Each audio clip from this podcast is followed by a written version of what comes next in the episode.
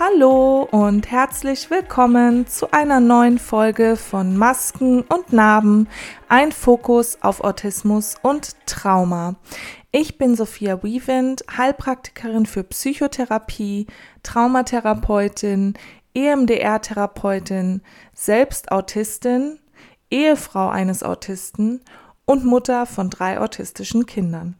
In der heutigen Episode geht es um Zwischen Selbst und Zweifel, das autistische Imposter-Syndrom.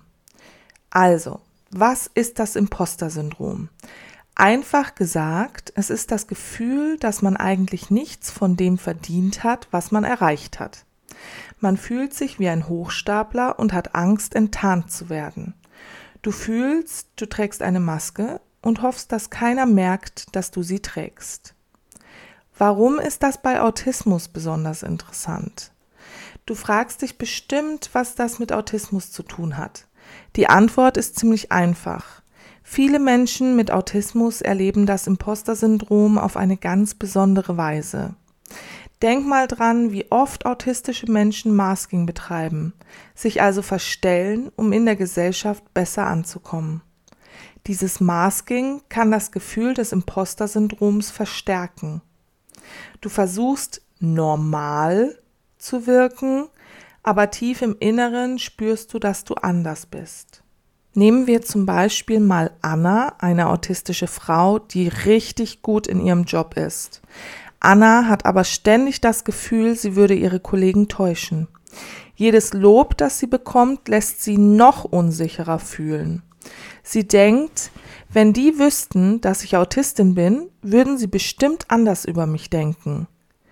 Das ist ein Beispiel des autistischen Imposter-Syndroms in Action. Das Thema ist also nicht nur spannend, sondern auch wirklich relevant, wenn wir die psychischen Belastungen von Menschen mit Autismus besser verstehen wollen. Daher ist es super wichtig, dass wir heute darüber sprechen. Zum besseren Verständnis will ich ganz kurz auf die Geschichte des Autismus schauen. Früher wurde Autismus noch öfter missverstanden oder gar nicht erkannt.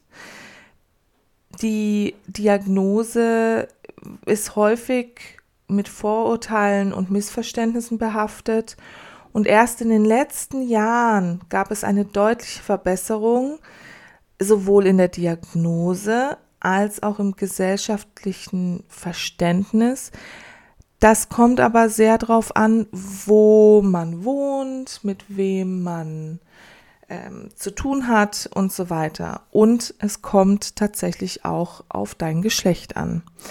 Bei Männern wird es eher anerkannt als bei Frauen. Das gesellschaftliche Bild von Autismus beeinflusst den eigenen Selbstwert und somit auch das Gefühl des Imposter-Syndroms. Wenn du in der Gesellschaft aufwächst, die Autismus nicht versteht oder negativ bewertet, ist die Wahrscheinlichkeit größer, dass du dich selbst als unwürdig oder falsch siehst. Ein weiteres Beispiel hierfür ist Tim, Tim ist in den 90er Jahren aufgewachsen, in einer Zeit, in der Autismus noch nicht so gut verstanden wurde, also von Fachkräften. Er bekam seine Diagnose erst im Erwachsenenalter und bis dahin fühlte er sich oft wie ein Außenseiter. Als er später Erfolg im Beruf hatte, kämpfte er ständig mit den Gedanken, nicht gut genug zu sein. Er fragte sich, habe ich es verdient oder bin ich nur hier, weil die Leute Mitleid mit mir haben? Die Art, wie Autismus gesellschaftlich gesehen wird, spielt also eine große Rolle dabei, wie das Imposter-Syndrom erlebt wird. Je mehr wir Autismus verstehen und akzeptieren, desto leichter wird es für Betroffene, sich selbst als wertvoll und kompetent zu sehen. Lass uns jetzt kurz die Symptome und Gefühle angucken. Wenn wir über das autistische Imposter-Syndrom sprechen, geht es oft um eine Mischung aus Selbstzweifel und Unsicherheit. Du fühlst dich vielleicht, als würdest du in zwei Welten leben. Einer, in der du autistisch genug bist und einer, in der du das Gefühl hast, du würdest nur so tun, als ob. Ein häufiges Symptom ist der Zweifel an der eigenen Diagnose. Du fragst dich vielleicht, bin ich wirklich autistisch oder bilde ich mir das nur ein? Manchmal kommt der Zweifel, wenn du siehst, dass andere Menschen mit Autismus andere Erfahrungen oder Symptome haben als du. Dann fragst du dich, ob deine Diagnose wirklich echt ist. Kurz hierzu, ich sage es ja immer wieder, aber nochmal, Autismus ist ein Spektrum und jeder Mensch mit Autismus ist ein Individuum. Das heißt, keine zwei Autisten sind genau gleich. Das ist natürlich auch bei Nicht-Autisten so, aber es ist mir wichtig, dass du das nochmal gehört hast. Ein weiterer Punkt ist das Gefühl der Ungültigkeit. Das ist die ständige Frage im Hinterkopf, bin ich authentisch oder ist alles an mir nur gespielt? Das kann besonders belastend sein, wenn du Lob oder Anerkennung bekommst. Du fragst dich dann, ob du das wirklich verdient hast oder ob die Leute nur nett zu dir sind. Ein weiterer spezieller Aspekt, der bei autistischen Menschen auftreten kann, ist die Sorge, nicht autistisch genug zu sein. Du siehst andere mit Autismus, die vielleicht stärkere Ausprägungen haben oder bestimmte Interessen, die du nicht teilst und dann fängst du an, dich selbst in Frage zu stellen. Es gibt aber auch Einflussfaktoren und Gründe, die das autistische Imposter-Syndrom stützen. Das autistische Imposter-Syndrom wird nicht nur durch innere Gedanken und Gefühle beeinflusst. Es gibt auch eine ganze Reihe von externen Faktoren, die es verstärken können. Dazu gehört der Einfluss der Gesellschaft. Viele Menschen haben immer noch ein sehr stereotypes Bild von Autismus und wenn du nicht in dieses Bild passt, kannst du schnell anfangen zu denken, dass mit dir etwas nicht stimmt. Auch spielen die Medien eine große Rolle. Oft werden autistische Menschen in Filmen und Serien sehr eindimensional dargestellt. Das kann den Druck erhöhen, ein bestimmtes Bild von Autismus sein zu müssen. Und wenn du das nicht tust, kommen die Selbstzweifel. Auf der inneren Seite gibt es oft eine hohe Sensibilität für soziale Signale, die bei autistischen Menschen zu Selbstzweifeln führen können. Du nimmst vielleicht eine kleine Bemerkung oder einen Gesichtsausdruck intensiver wahr und interpretierst ihn als negatives Feedback, selbst wenn das gar nicht so gemeint war. Ganz kurz hierzu, ich hatte gestern so eine Erfahrung gemacht und es war eine, wir waren eine Vierergruppe von Frauen, die zusammensaßen. Und eine hat gesagt, nein, diese Idee geht nicht, weil das ist nicht gut für ihren Mann. Und ich war mir nicht sicher, ob sie das wirklich ernst meinte oder nicht. Ich habe dann einfach nachgefragt. Und es war tatsächlich ein Scherz. Und das würde ich euch auch empfehlen, wenn ihr, wenn euch irgendwas nicht ganz klar ist, fragt lieber nach, als an euch selbst zu zweifeln und immer wieder zu hinterfragen. Kurz nachfragen ist einfacher. Gut, kommen wir dann zu einem weiteren wichtigen Punkt und das sind Missverständnisse. Wenn du zum Beispiel verbal sehr geschickt bist, aber in anderen Bereichen Schwierigkeiten hast, könnten Menschen annehmen, dass du gar nicht wirklich autistisch bist. Solche Missverständnisse können die Gefühle des Imposter-Syndroms enorm verstärken. Ihr seht schon, das autistische Imposter-Syndrom ist ein komplexes Phänomen, das durch eine Vielzahl von inneren und externen Faktoren beeinflusst wird. Es kann dein Selbstbild stark beeinflussen, wenn du ständig das Gefühl hast, nicht genug oder nicht echt zu sein. Das zieht natürlich dann an deinem Selbstwertgefühl. Es ist, als würdest du dich selbst durch eine verzerrte Linse sehen, die alle deine positiven Eigenschaften und Erfolge kleinredet. Ein weiterer Aspekt ist die Selbstakzeptanz. Das Imposter-Syndrom kann es schwer machen, sich selbst so anzunehmen, wie man ist. Vielleicht zweifelst du daran, wie legitim deine eigenen Erfahrungen und Gefühle sind. Anstatt dich zu freuen, dass du etwas erreicht hast, denkst du vielleicht, habe ich das wirklich verdient? Bin ich wirklich gut genug? Und so weiter. Das Ganze wird dann noch komplizierter, wenn es darum geht, deine eigenen Erfahrungen und Gefühle zu validieren. Wenn du einer der Menschen bist, die sich ständig fragen, ob du wirklich autistisch bist oder nur so tust, wird es schwer, deinen eigenen Gefühlen und Erfahrungen zu trauen. Und das ist echt hart, weil die Validierung der eigenen Gefühle ein wichtiger Schritt zur Selbstakzeptanz ist. Das Imposter-Syndrom zeigt sich in der autistischen Community oft anders als in anderen Gruppen. Während das klassische Imposter-Syndrom meist in beruflichen Kontexten auftritt, ist es bei autistischen Menschen oft viel allumfassender. Es betrifft nicht nur die Arbeit oder die Schule, sondern das gesamte Selbstbild. Natürlich gibt es auch Gemeinsamkeiten. In beiden Fällen spielt das Selbstwertgefühl eine große Rolle.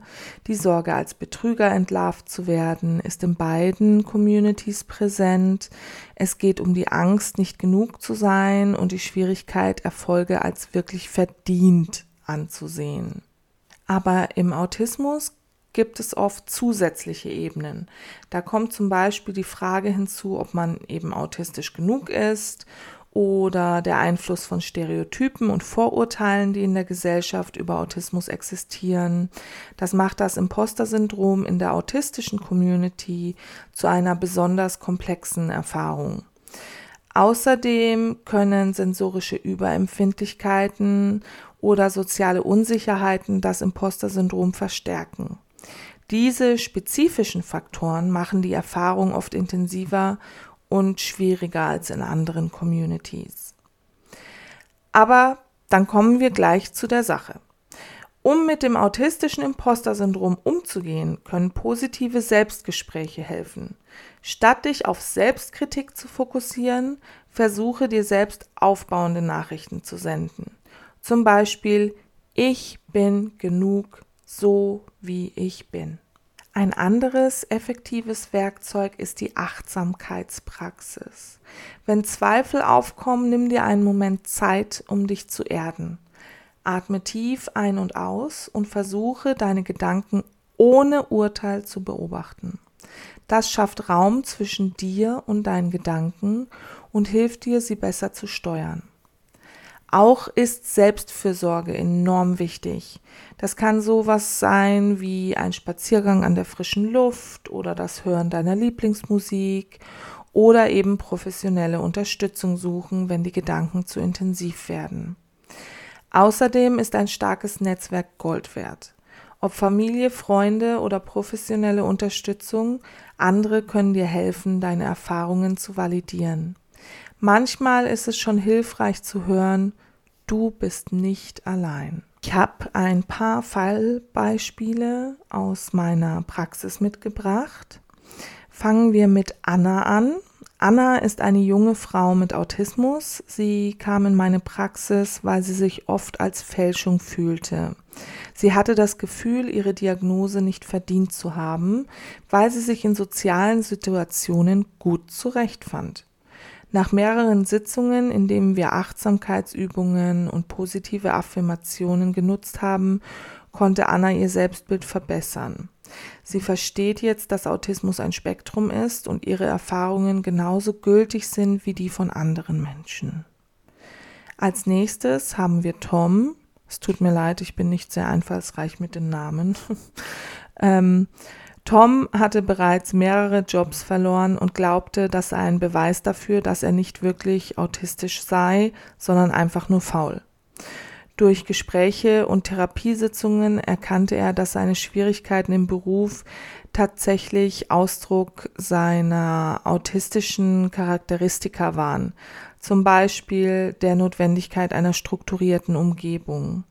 Er hat jetzt Strategien entwickelt, um seine Arbeitsumgebung besser an seine Bedürfnisse anzupassen und allgemein sucht eher nach passenden Berufen für sich selbst.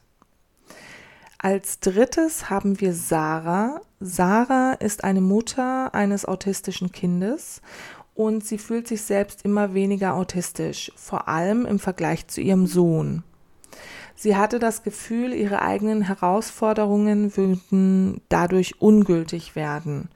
Durch die Arbeit in der Therapie hat sie erkannt, dass der Vergleich mit anderen nicht hilfreich ist. Sie begann ihre eigenen Erfahrungen zu validieren und Selbstfürsorgetechniken anzuwenden. Diese haben ihr geholfen, sich besser anzunehmen. Die Fallbeispiele zeigen euch, dass das autistische Imposter-Syndrom sehr individuell ist, aber mit den richtigen Strategien und Unterstützung können Betroffene einen Weg finden, besser damit umzugehen.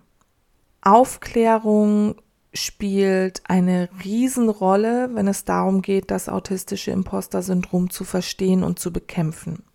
Viele Menschen wissen nicht einmal, dass es existiert und das macht es schwierig, die richtige Unterstützung zu finden.